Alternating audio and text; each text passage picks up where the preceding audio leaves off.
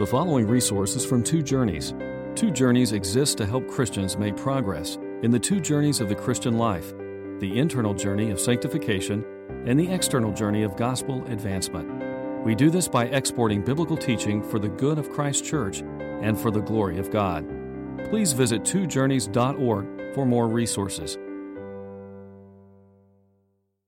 I'm so glad each one of you are here. Glad the youth are with us tonight. And uh, this is a special one night only seminar on the gospel, on the gospel outline. Um, if you're in the IEW, please stand up. All right. If you've been with us all week, you know who you are. Stand up, raise your hand. Okay. These folks are on a mission trip without ever getting on an airplane. Okay. They all week long. You sit down all week long. They've been getting up really early and having breakfast, and then we do uh, classroom training on evangelism in the morning, and then we're done at 7:45.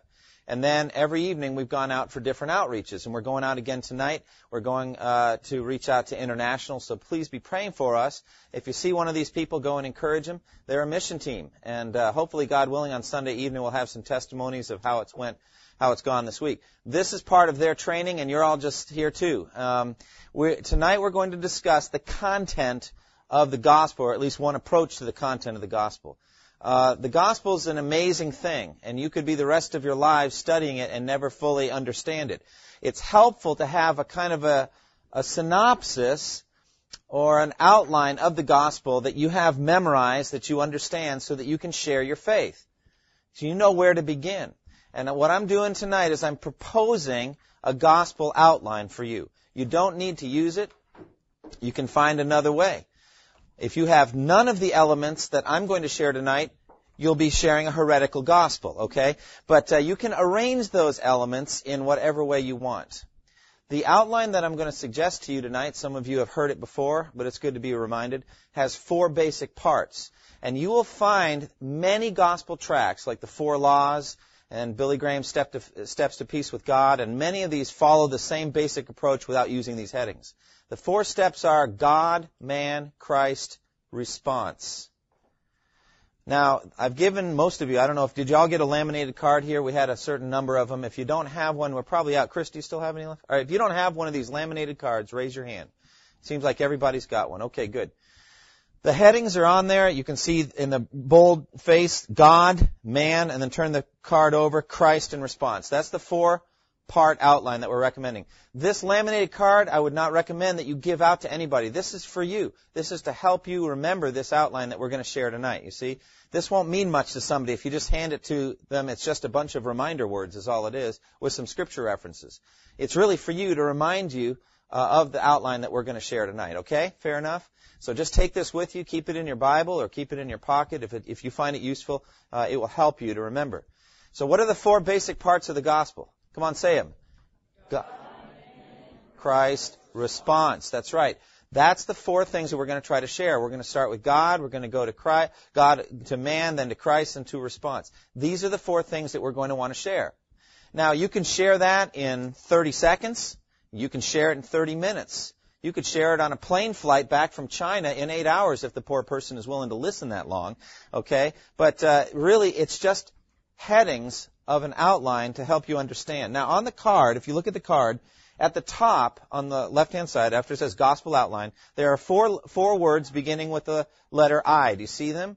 Uh, this is uh, related to the faith gospel presentation, but I thought it was useful, and so it's on the card here. Introduction, interest, involvement, and inquiry. This is how to begin the whole conversation before you ever really even get to the gospel introduce yourself, you know, tell your name, whatever. Let's say you're sitting on an airplane next to somebody or you're, you know, perhaps getting your hair cut or you're just uh, standing at a gas station, whatever.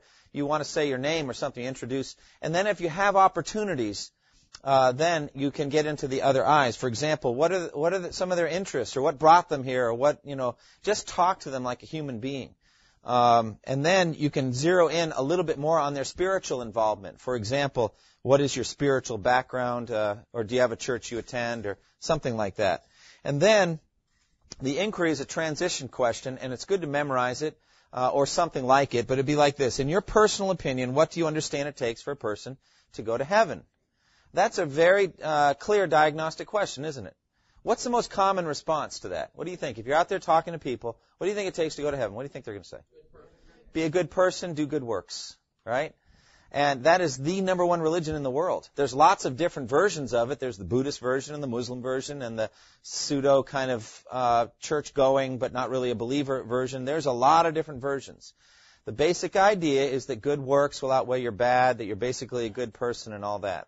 So we're not going to go into all kinds of apologetics tonight. What I want to get to is what is the actual content of the gospel according to this outline, which I found to be helpful. Now we're going to start with God. Why are we going to start with God? Well, because the Bible starts with God. Everything starts with God. And the thing that's important for us to remember is there was a time when God is all there was. There wasn't a, a, a, heaven or earth. There wasn't any people. There wasn't a history. There wasn't anything. There was just Father, Son, and Holy Spirit existing alone. No angels, no created beings, nothing, just God. And so it's so important that we begin with God. Basically, in effect, we are urging sinners, rebels, people who have not followed God, to come back into a right relationship with God the Father. That's what we're seeking to do. That's what Jesus was trying to do. Remember what he said in John 14:6, "I am the way and the truth and the life. No one, what does it say? Comes to the Father except through me." Now we think, is it all about going to heaven? Well, it really isn't. It's, it's about going to the Father. It's a right relationship with God the Father that we're seeking. And so we're going to start with God. That's the beginning. Now, what I would like to do is start with God the Creator. God is a creator. We begin with God the Creator. I find this is very effective no matter where the people are coming from. It doesn't matter if they're internationals. It doesn't matter what their background is. We're starting with God the Creator. Again, why do we do this? Well, first of all, the Bible begins that way, doesn't it? In the beginning, God created the heavens and the earth. That's Genesis 1-1. And so that's the verse, the reference right there. What you want to do when you're sharing is you're saying, the God that we love, the God that we serve, the God that I'm here to talk to you about, is the one who made the sky, he made the sun, he made the mountains, the rivers. It doesn't really matter what country they're from, it doesn't matter what their background. They experience those things every day. And Romans chapter 1 says God reveals or has revealed himself in physical creation. What a beautiful world we live in. Can you imagine how much more beautiful it would be if it weren't subjected to sin and to futility? And how incredibly beautiful the new creation will be? Oh, I can't wait to see it. But it is a beautiful world that we live in. And God sends His sun, the sunshine, and the rain every day on the righteous and the unrighteous. So they are experiencing God the Creator every day. And even more, God is their personal Creator. So God is the Creator. Now from that we learn some things about God. One thing that we learn is that God is loving. God, the Creator, expresses His love in what He's made. Acts 14:7 says this. 14:17, sorry. It says, "Yet He has not left Himself without testimony. He has shown kindness by giving you rain from heaven and crops in their seasons. He provides you with plenty of food and fills your hearts with joy." That's a very important verse. Acts 14:17 says, "You are experiencing the love of God every day just by being alive." By having enough to eat, by having a family that loves you or that you love, that you're in a relationship with. Many, many good things. We see the love of God in creation. We see that God is a creator, therefore He's loving. Second thing we want to see is that God is a king.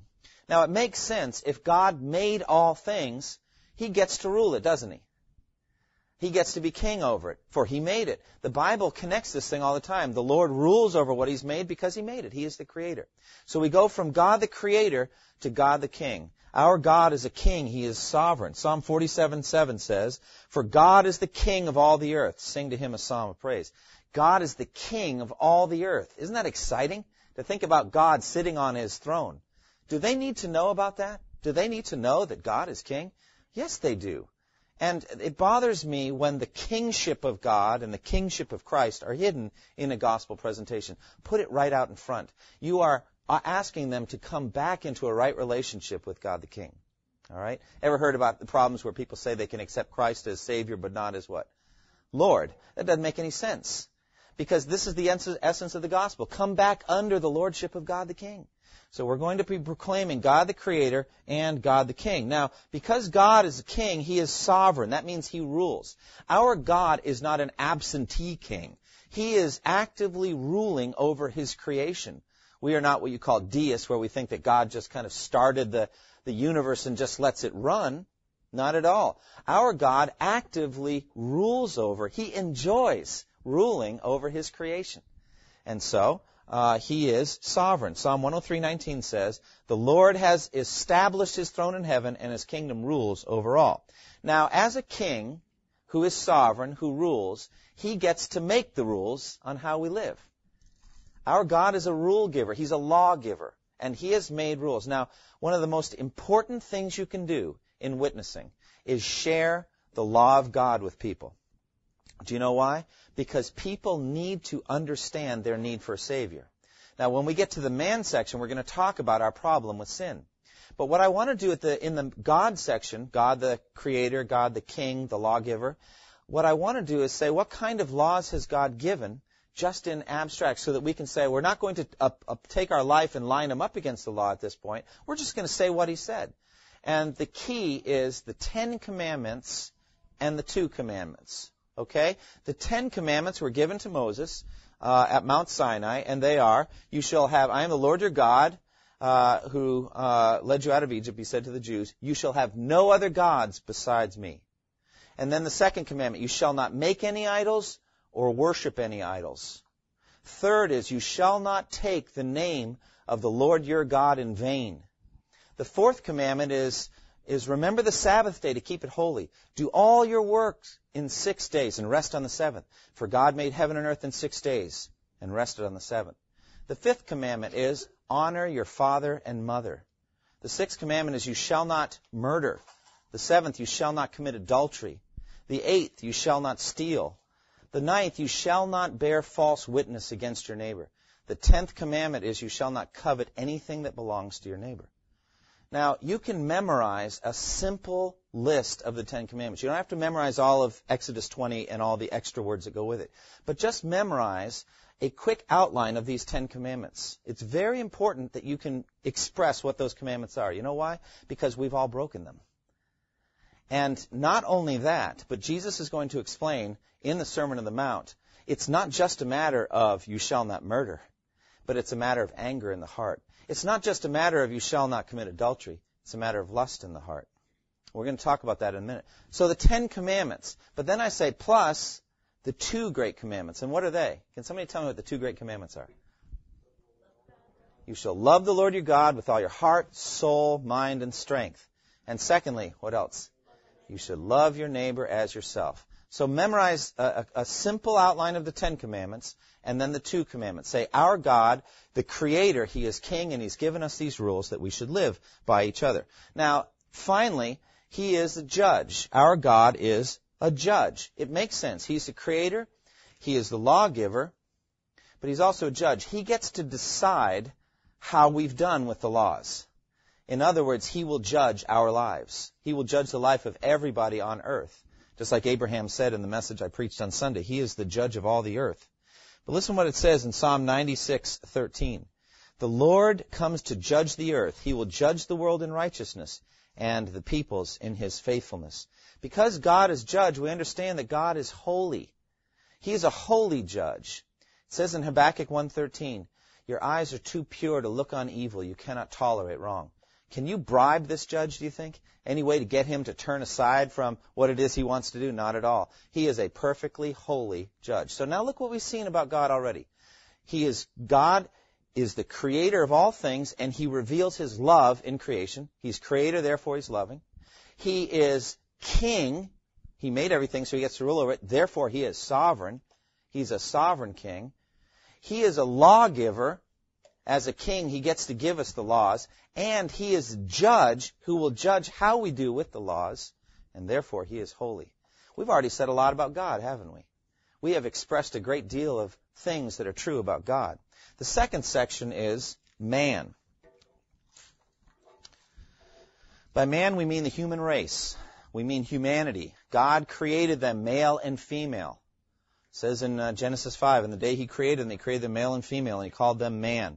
In Genesis 1:27, uh, it says, God created man in his own image. In the image of God, he created him. Male and female, he created them. Now, what I did in this outline is I tried to link each section to the, the categories we've already set up. God is creator. Man is created. God created us. You understand what I'm saying? Man is created by God the Creator. We are created to be like God. we are created to know and love God, and we are created to serve God. Now, how does that help? If you think about it, we're not, we haven't even gotten to sin yet, right? We're not even there yet. But we were originally created to know God. What does that mean to know God? Talk to me. What does it mean to know God? To communicate with Him, to talk with Him? Okay. To experience Him? Exactly. In what way were we created to be like God? Does this, go ahead. We're created to be holy. That's right. To hate evil. What else? It says we're created in the image of God, right? Male and female created in the image of God. What does that mean to be created in the image of God? What do you think?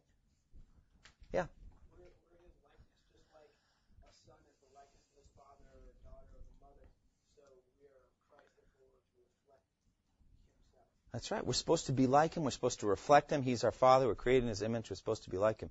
And we were created to serve him. We are created to do, to do what he says, right? We're not equal to God. We're not on a par. He's not our friend in that kind of familiar sort of sense. He is the king. He's our Father. And we were created to serve him. To love his Son. That's right. Who said that? I'm sorry. Yeah, exactly. That we were created to love him and to love his Son. So we're created to be like God, to know and love God, and we are created to serve Him. But we have a problem, don't we? And what problem do we have? Remember the first category is God the Creator. What's the second category we learned about God? God is King. Well, how do we relate to that? Do we like that idea? No, we don't like that idea.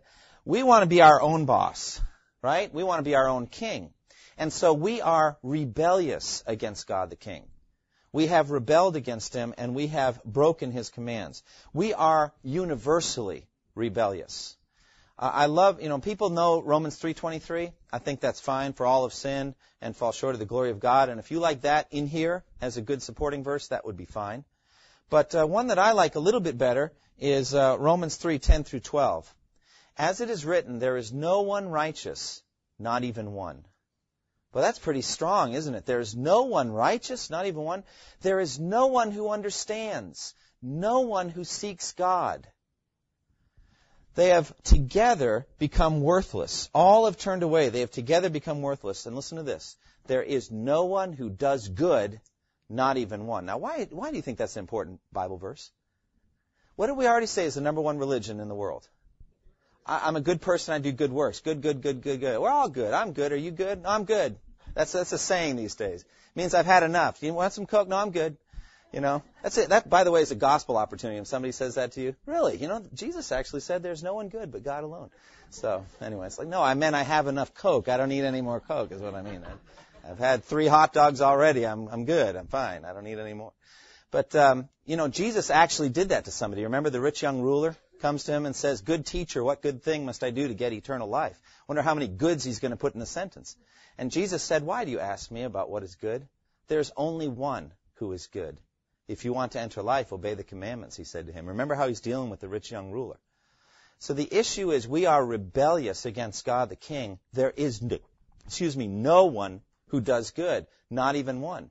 It does not matter how many good deeds you think you've done. God says, before you come to faith in Christ, how many good deeds have you done? You've done none. Isn't that a little bit shocking? People think that the basic idea is the good deeds will do what to the bad? They'll outweigh the bad. I was talking to Ronnie uh, recently. Ronnie told me of a friend of his. Ron, uh, Ronnie was uh, knew this guy who. Uh, go ahead, tell the story. You tell it better than me.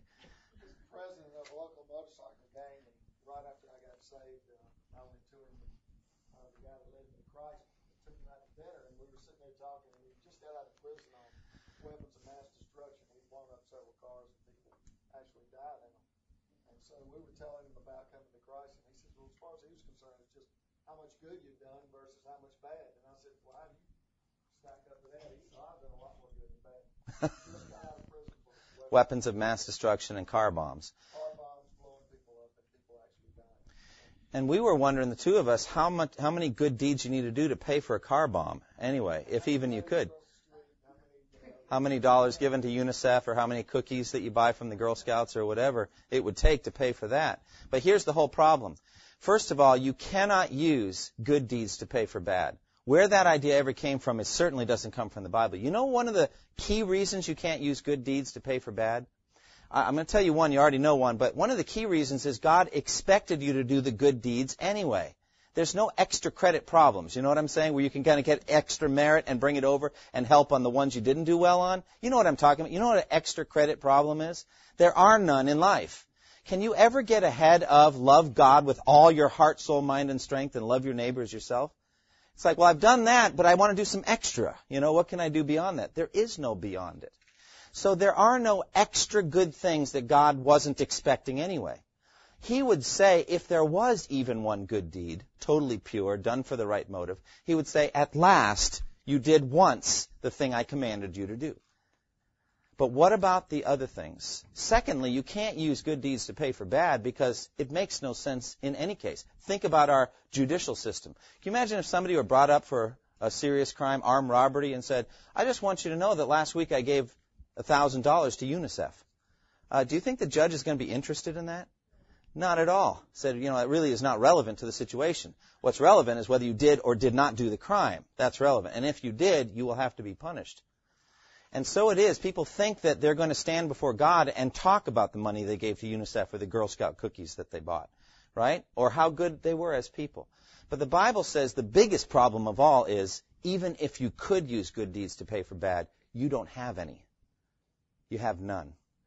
And so it's so important that you work this through in your mind and think it through because I guarantee if you try to share the gospel with somebody, you're going to meet this religion. You're going to find it out. People will tell you that they're basically good people who have basically done good things. Even a guy who's into weapons of mass destruction and blowing people up in cars thinks he's basically a good person. How did that happen? What a deceiver is the devil.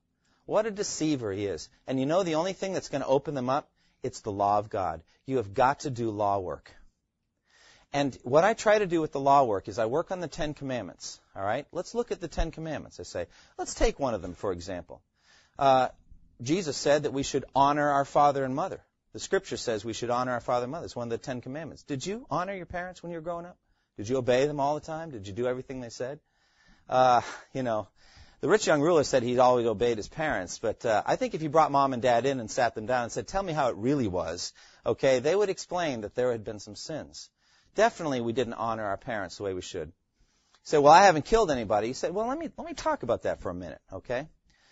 If you were brought up on a on charges of a crime, and uh, you were walking into a court, and somebody called out, "I want you to know it's all going to go well. You're going to be acquitted. It's all going to be fine." Would you take heart? Would you be encouraged by that? Probably not, because that's just a man on the street. What does he know? But suppose the judge on your case has written an opinion on the law on which you're going to be tried. Would that be relevant to you?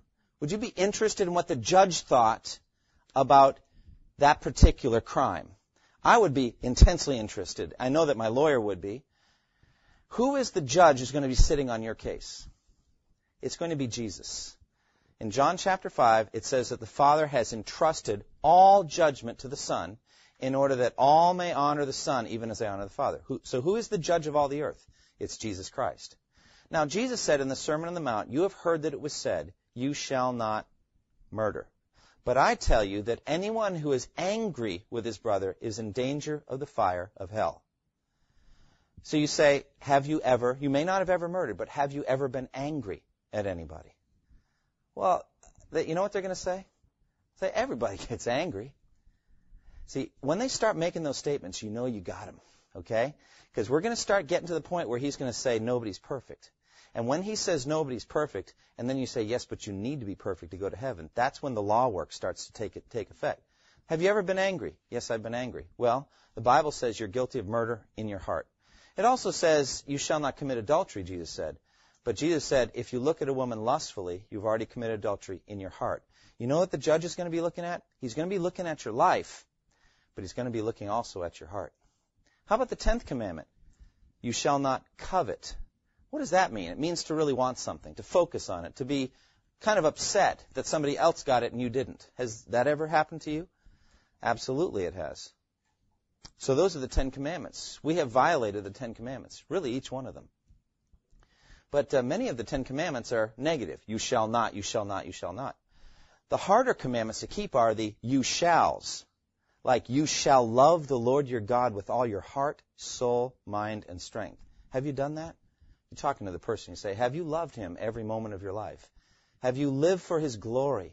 Have you yearned to see him exalted? Has he been the focus of everything you've done in your life? He is your creator. He's your king. He's your lawgiver. He's the one who knit you together in your mother's womb. You should be living for him every moment. Jesus said it's the most important commandment there is to love God with all of your strength. Have you done that?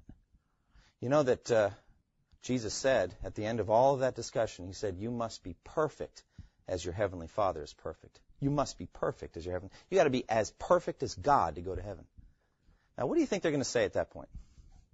What are they going to say? Nobody's perfect. I just told you that a moment ago. They're going to say nobody's perfect. Then what are you going to say? You're going to say, well, what can we do? We're kind of stuck, right? Nobody's perfect. You know what people usually do at that point? And they've already done it in their heart. They lower the standard, right? All it takes for the weapons of mass destruction guys say, yeah, but I didn't blow up the World Trade Center, for example. There's somebody below me and so therefore, hell is for people that are below you on the ladder of righteousness, right? That's not the case at all. God has not lowered the standard at all, and He never will. You must be perfect as your Heavenly Father is perfect. Absolutely, you must be perfect. Now, because we are rebellious against God, God the King, we are under judgment by God the Judge. If we are sinners, if we have sinned even once, we must be judged. And Jesus says in Matthew 12:36, I tell you that men will have to give account on the day of judgment for every careless word they have spoken. And it says in uh, Romans 6:23, the wages of sin is death. Now, one of the things I do when I'm sharing the gospel is I try to use the expression death penalty. Okay, death penalty. You know why?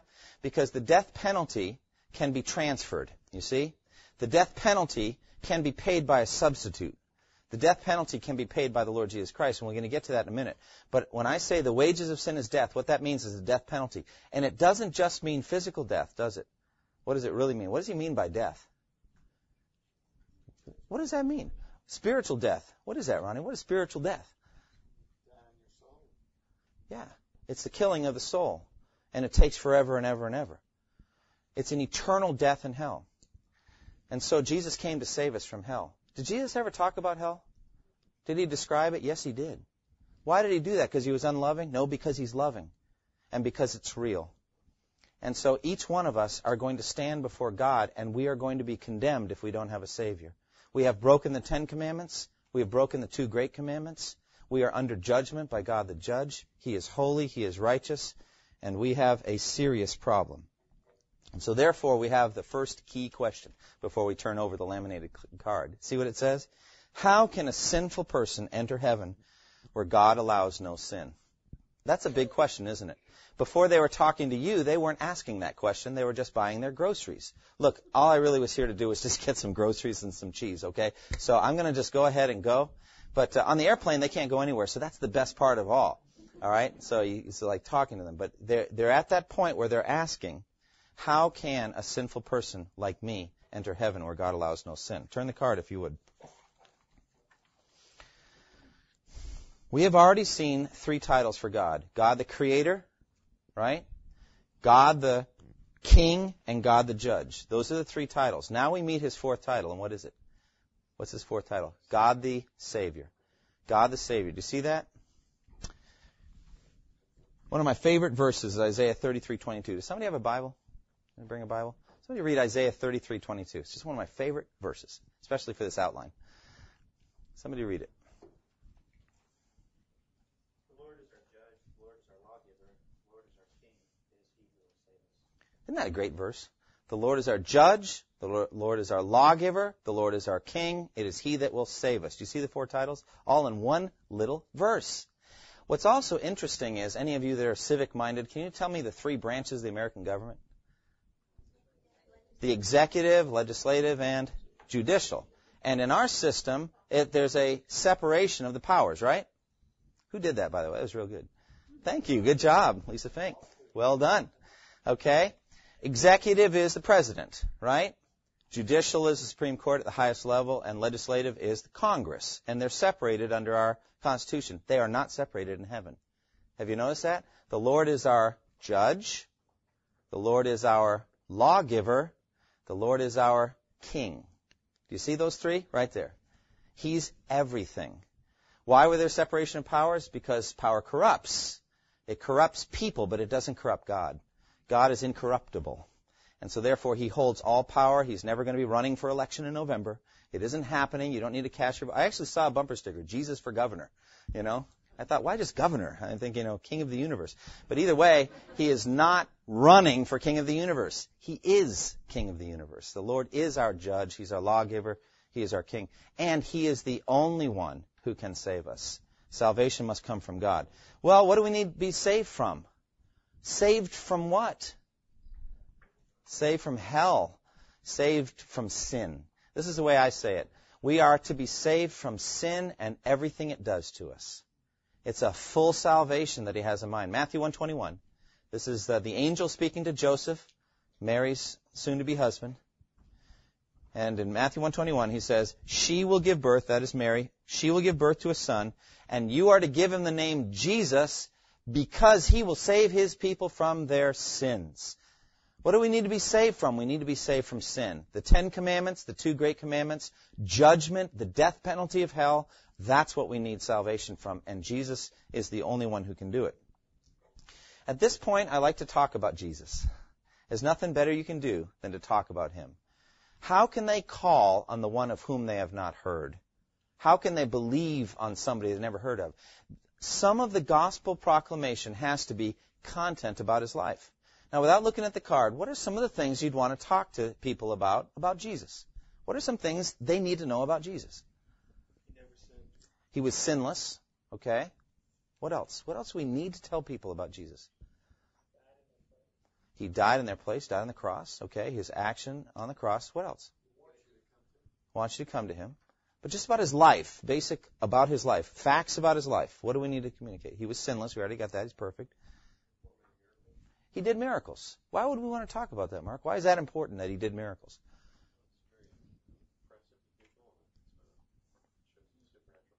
That's right. It shows a supernatural power. And that's important because God, Jesus is God. He's God in the flesh. And so the most important things you can talk about Jesus are his person, his works, and his words. Those three things. Who was he in his person? Who was he? Who was Jesus? He was the Son of God, or I prefer to say God the Son. Why? Because the Jehovah's Witnesses will accept that he's Son of God, but they will not accept that he's God the Son. Okay, so I say he is God the Son. He is eternal, co-eternal with God. He is God who took on a human body. So he is fully God and he is fully man. He's the incarnation. He is God. Now that's a little hard to believe, isn't it? How could a man be God? And so Jesus has given us evidence that helps us out. In John chapter 20, for example, verse 30 and 31, Jesus did many other miraculous signs in the presence of his disciples, which are not recorded in this book, Gospel of John. But these are written that you may believe that Jesus is the Christ, the Son of God, and that by believing you may have life in his name. What are written? Well, the signs. Well, what kind of signs? What kind of miracles did Jesus do? Come on, tell me. Healings like what? Blind man seen. John chapter 9. The man born blind had never seen red, green, yellow, blue, nothing. Never seen mountains, never seen the sky, never saw his mother's face.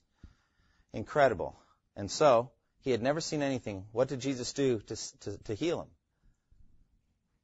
What did he do? Go ahead, Steve, you know.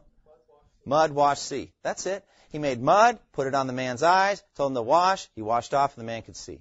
That's a miracle, is what that. What else did he do? What are some other miracles that he did? Raise the dead. What's the most famous resurrection of the dead, not counting his own? Lazarus. I love to talk about the resurrection of Lazarus. And so, please, when you're witnessing, talk about Jesus' miracles. They're incredible. They're awesome. And it's a form of worship. You're just celebrating. Look what, he, well, look what he's done. And so I've witnessed before, and I'm talking about, I said, imagine if you were there. I like to put people right there. Imagine if you were there. This was Jesus' friend, Lazarus. And he's, and he's in the tomb. He's been there for four days. And Lazarus' sisters, Martha and Mary, are grieving and crying and kind of subtly blaming him for his death. Lord, if you had been here, my brother would not have died. And so they're grieving, they're upset. And then Jesus says, Where have you laid him? You remember?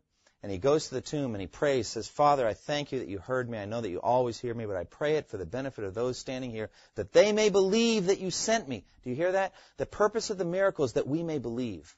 And so when you're witnessing, share some miracle stories. It's exciting.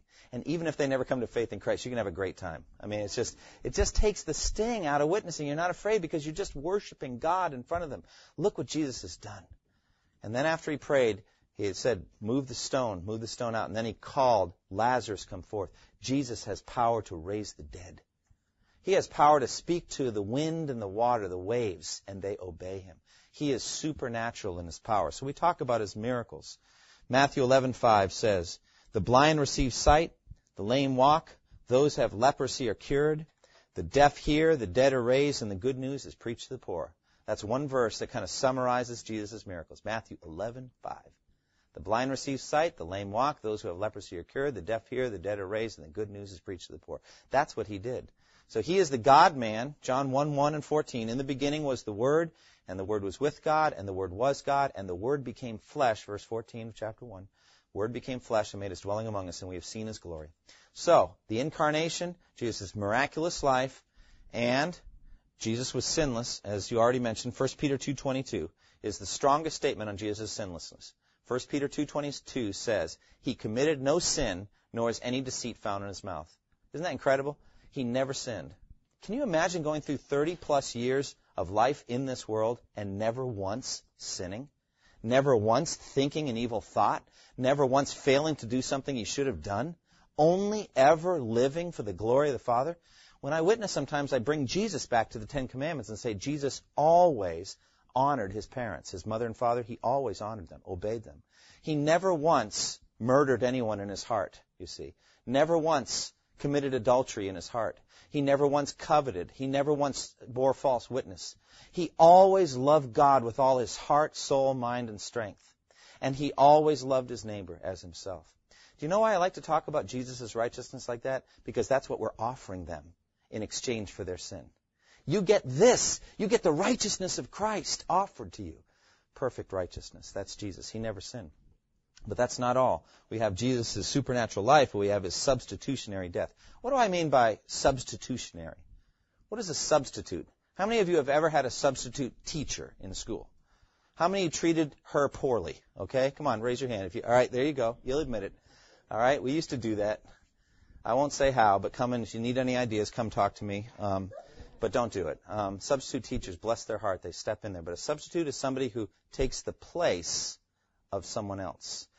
They must understand at some level substitutionary atonement or they do not understand the gospel. They have to understand how Jesus can stand in our place and take our death penalty for us. And we take his perfect righteousness. So Jesus stood in our place and died on the cross. 1 Peter 2:24 says, "He himself bore our sins in his body on the tree, so that we might die to sins and live for righteousness. By his wounds you have been healed." So Jesus physically bore our sins and spiritually. There was an exchange. And 2 Corinthians 5:21, one of the most important verses you could ever know. God made him, Christ, who had no sin, to be sin for us, so that in him we might become the righteousness of God. Now, why is that important? Why is that important?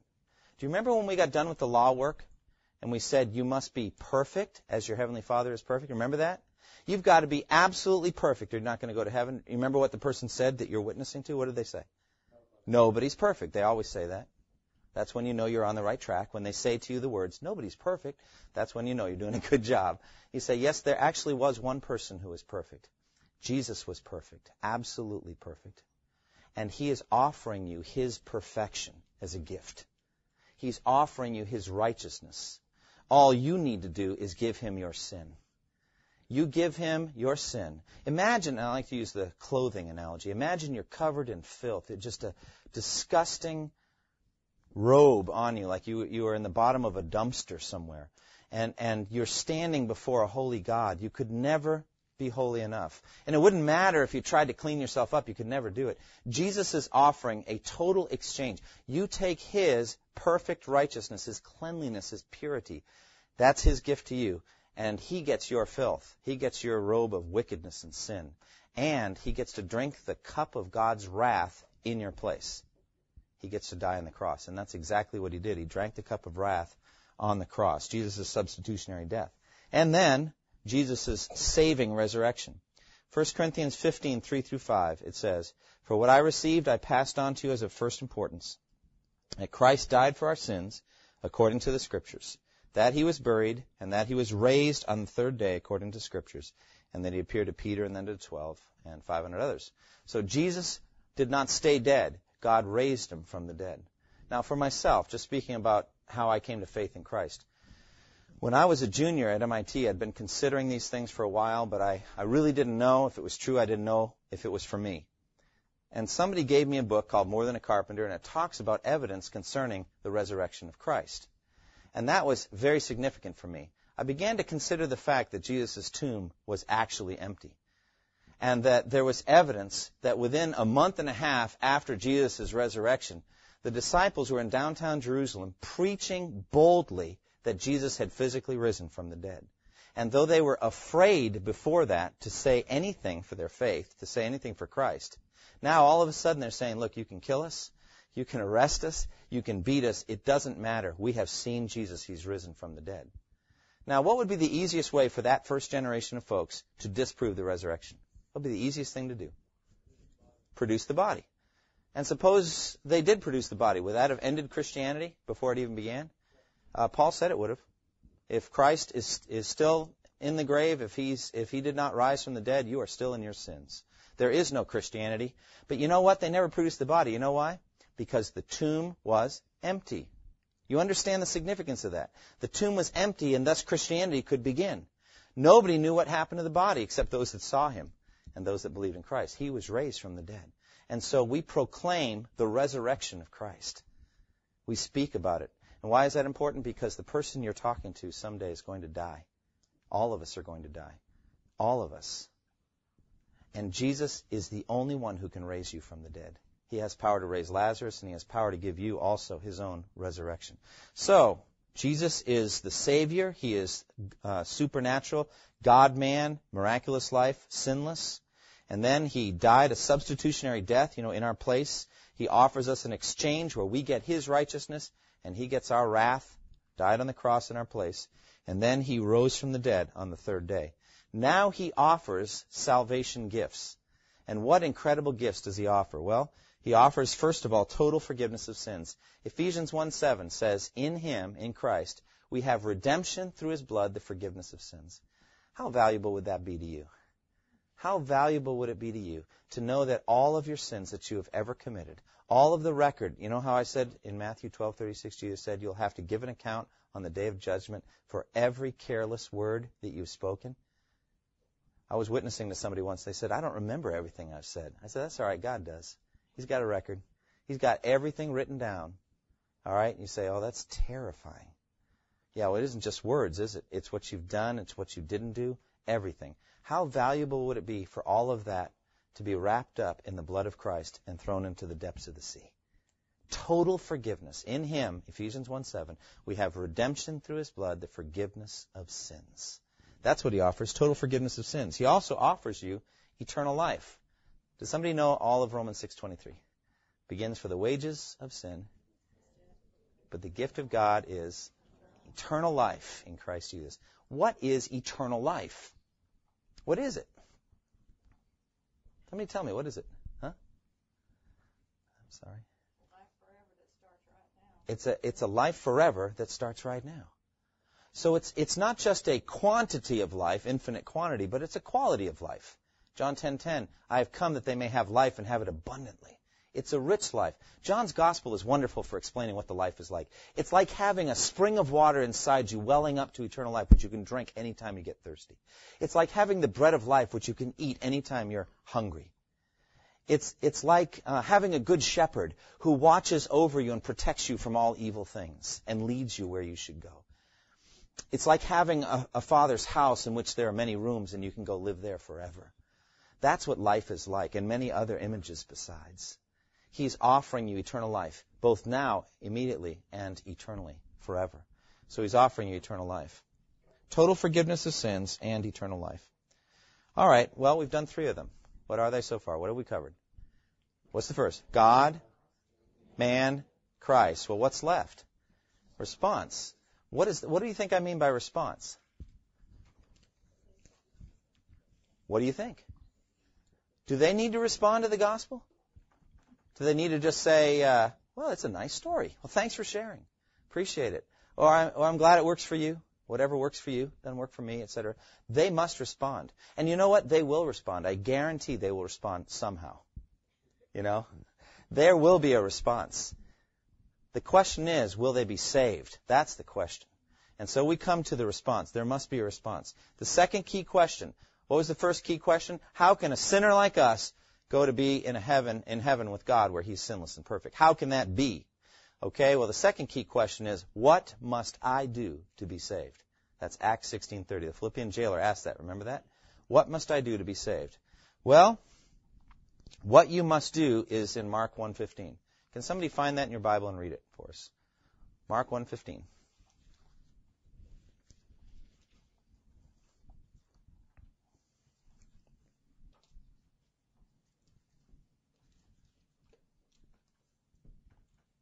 Anybody? Sword drill. Who's going to get it first? Come on, Mark 1:15. and say, The time is fulfilled, and the kingdom of God is at hand. Repent and believe in the gospel. So what are the two things he tells the people? This is Jesus speaking Mark 1:15. What are the two things he tells them they must do? Repent and believe. Now you thought it was just one, right? You thought all they need to do is believe. Well, if you understand believe properly, it is just one thing. But you see, believe is two aspects. It's not just simply that we would believe the good promises, but that we would also be convicted of sin, be reproved in our hearts about sin, and turn away from it. And so it's pulled out and separated in that statement there. The time is at hand. The good news is here. The time is, has come. Repent and believe the gospel. What does it mean to repent? What is repentance? Well, it's like a U-turn. You're driving in one way and you say, I'm going the wrong way. And you turn around and you go the opposite direction. It, it starts in the mind. It has to do with mentally saying in your heart, I don't want to do that sin anymore. I don't want to break the Ten Commandments and the Two Commandments anymore. I don't want to live that kind of life. I hate sin and everything it does to me. I turn away from it. I repent. So, repent. Turn away from sin and turn toward God. That's what repent means. And what does it mean to believe? Well, it means to put your trust in, to acknowledge that what we've said is true, but more than that it's true, that it is your salvation. It is your only hope. Repent and believe the gospel.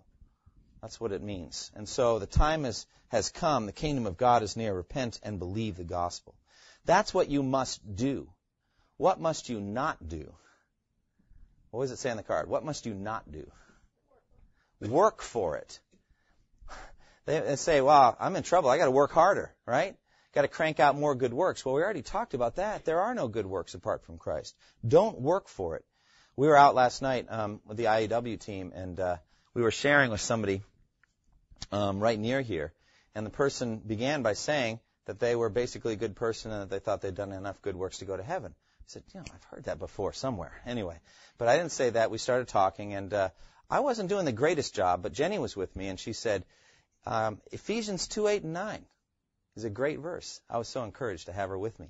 And I had forgotten, but Ephesians 2, 8, and 9 is a wonderful verse. For by grace are you saved through faith. And this not of yourselves. It is a gift of God, not by works, so that no one can boast.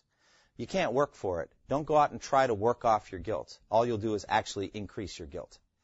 If you don't repent and believe, turn away from Christ, turn away from Him, and say, I'm going to go try harder, you'll actually increase your judgment and your wrath, not decrease it. So you must not go work for it. You must also not wait for it. What do I mean by that? You must not wait. Why, why should they not wait? Suppose they say, you know what you're saying makes sense. I want to think about this more tomorrow. Tomorrow is not promised. What does that mean, Ronnie? Tomorrow is not promised. Yeah. I mean, do you know for certain you're going to be alive tomorrow? The book of James says instead we ought to say, if the Lord li- wills, we will live. We don't even know if we'll be alive. And so you can't wait for it. And a good verse for that is 2 Corinthians 6, 2. For it says, for he says, in the time of my favor I heard you, and in the day of salvation I, I helped you. I tell you, now is the time of God's favor. Now is the day of salvation. You know what the big problem is with waiting? It's not just that they might not be alive tomorrow. It's that their own heart will be hardened by not repenting now. if they're hearing God call to them. Do you see what's happening? If they're if it's making sense, if they're hearing the voice of the shepherd and they resist and hold back, they're not in the same place they were at before you started talking. You are actually bringing them either blessing or curse. You're not bringing them neutrality. Did you realize that? You're going to be to some the savor of life, but to other the stench of death. You're going to be a fork in people's road. Is that uncomfortable? Yes, it is. But that's what he calls us to do. He calls on us to bring people to a fork in the road where they choose life and not death. And so, they must not wait. They must uh, turn and believe. Now, what is eternal life? What do we get here on earth? Well, let's go back to the original things we learned about God. He is creator, He is king, He is lawgiver or judge, and He is uh, our Father. What does it say about creator? In 2 Corinthians 5:17 it says therefore if anyone is in Christ he is a new creation. The old is gone, the new has come. So the creator wants to do a new work on you. He wants to recreate you. He wants to make you new again. And if you trust in Christ, he'll make you a new creation. He's going to start all over with you in your life and everything's going to change.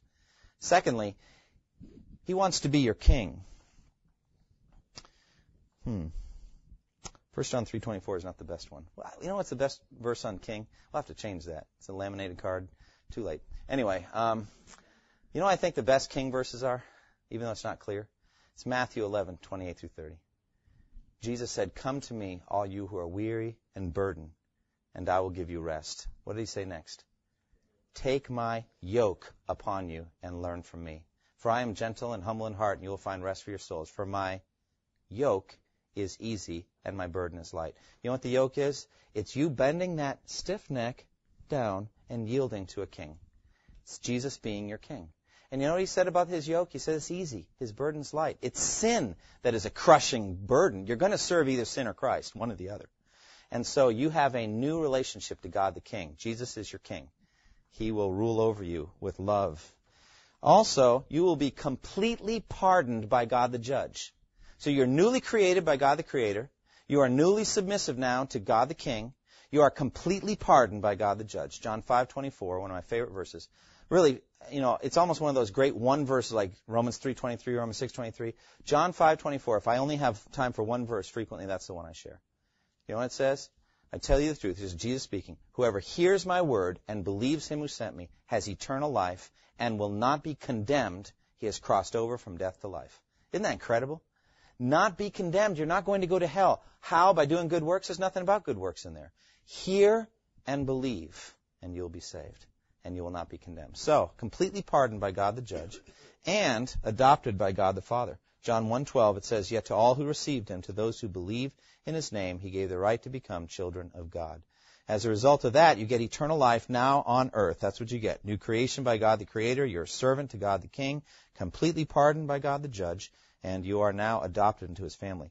You also get eternal life in heaven forever after you die. And for this, it's uh, John 11, 25 and 26. It says, Jesus said, I am the resurrection and the life. He who believes in me will live even if he what? Dies. Isn't that incredible? Even if you die, you will live. And whoever lives and believes in me will never die. Then you come to the most important question. Do you believe this? That's the end of what he says there in John 11, 25 and 26. You must bring them to a point and say, Do you believe what I've said? Yes or no? And then let them answer. Give me a response. Will you trust in Christ today? Will you believe in him? Will you yield your life to him? Will you call on his name for salvation? And then you wait for their response. That is God, man, Christ response in about 55 minutes. Okay? Can you do it in five minutes. Well, not to this level, but you could go quickly. You could say God is a creator, He's a king, He's a lawgiver, He's a ruler. He created us, man, in His image, but we rebelled against Him. We disobeyed Him. We didn't honor Him. And so God, knowing that we could never go to heaven unless He helped us, sent His Son, Jesus Christ, sinless life, miraculous life. He died on the cross in our place. God raised Him from the dead on the third day. And now He offers to any who repent and believe full forgiveness of sins if they will simply trust in Him. How long was that? Was it 30 seconds, something like that? 40 seconds? You can do it everywhere from there and in between. Any questions? Anything at all? Can we get this on tape? Is it Eric? Is it being taped? All right, we're taping it. Yes, you can get it on tape. Yes.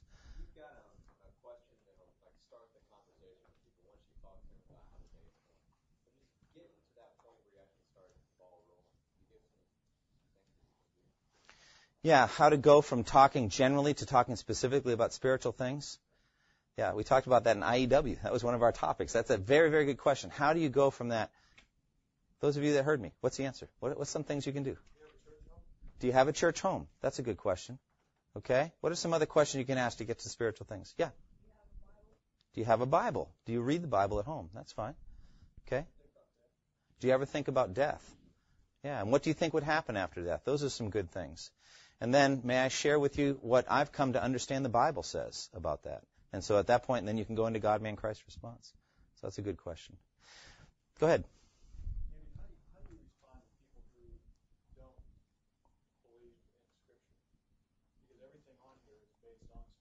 Yeah. It does need to be, and here's the thing. I don't I don't try to prove that scripture is the word of God any more than scripture tries to prove that God exists. You, you look at the beginning of, how does the Bible begin? In the, in the beginning, God. And it doesn't give you any apologetic proof ahead of time. Here's the thing. I believe they know it's the Word of God. You're speaking it, they know. And they'll put up all kinds of walls. But you know what I do? Sometimes I'll say, in your heart, you know what I'm saying is true. And I'm going to pray for you tonight that you will be unable to sleep tonight and that these words, the words of God, are going to be so ruminating in your mind that you can't get it off your mind. I don't waste time trying to prove why the Bible is the Word of God. Uh, it just is. And they are going to know in their hearts that, you know, because it says their consciences bear witness and then accuse them. So they know in their hearts. That's a, that's a very good question. I want to tell you real quickly, next week we're beginning our, our fall Acts schedule. And I'm very, very excited about what we're doing. Um, the Acts seminar, the adult Christian training seminar, the adult portion, is going to be meeting in the sanctuary and we're going to be talking, Eric and I are, are both teaching it, Eric Campbell and I, and we're talking about worship, corporate worship, private worship, you know, different topics con- concerning worship. We are very excited about it. We'll be even more excited when the thing starts getting finished and worked on. We worked on it a little today, but a week from now we will be ready, won't we, Eric? We will be we will be ready. Thumbs up. Okay, but uh, I am very, very excited about this. We'll be meeting in the sanctuary. Eric's going to be using his gifts with music. We're going to be talking to each other about varieties of things. If you are interested in corporate worship, if you are interested in worship styles, if you're interested in anything to do with that, come to this or forever hold your peace. Okay? I had a good group. I just had to say that. So please come. It's going to be exciting. I'm looking forward to that. I love to discuss these kind of things biblically and to work through it. I'm looking forward to it. So that's next week during the time of Acts. All right? That'll be Wednesday nights. Wednesday nights. Yep. Wednesday nights. Uh, pretty much all fall as far as we're looking at right now. Yes, Scott. Yeah, here is good for prayer. So we'll meet here at six, and then you know adjourn at six twenty-five. Make our way down there uh, for. That's a good good thing, Scott. IEW, if you're an IEW, please meet in the parlor in about seven eight minutes, and we'll get out for tonight's uh, outreach. Let's close in prayer, if we would. Thank you for listening to this resource from twojourneys.org. Feel free to use and share this content to spread the knowledge of God and build His kingdom. Only we ask that you do so for non commercial purposes and in accordance with the copyright policy found at twojourneys.org. Two Journeys exists to help Christians make progress in the two journeys of the Christian life the internal journey of sanctification and the external journey of gospel advancement. We do this by exporting biblical teaching for the good of Christ's church and for the glory of God.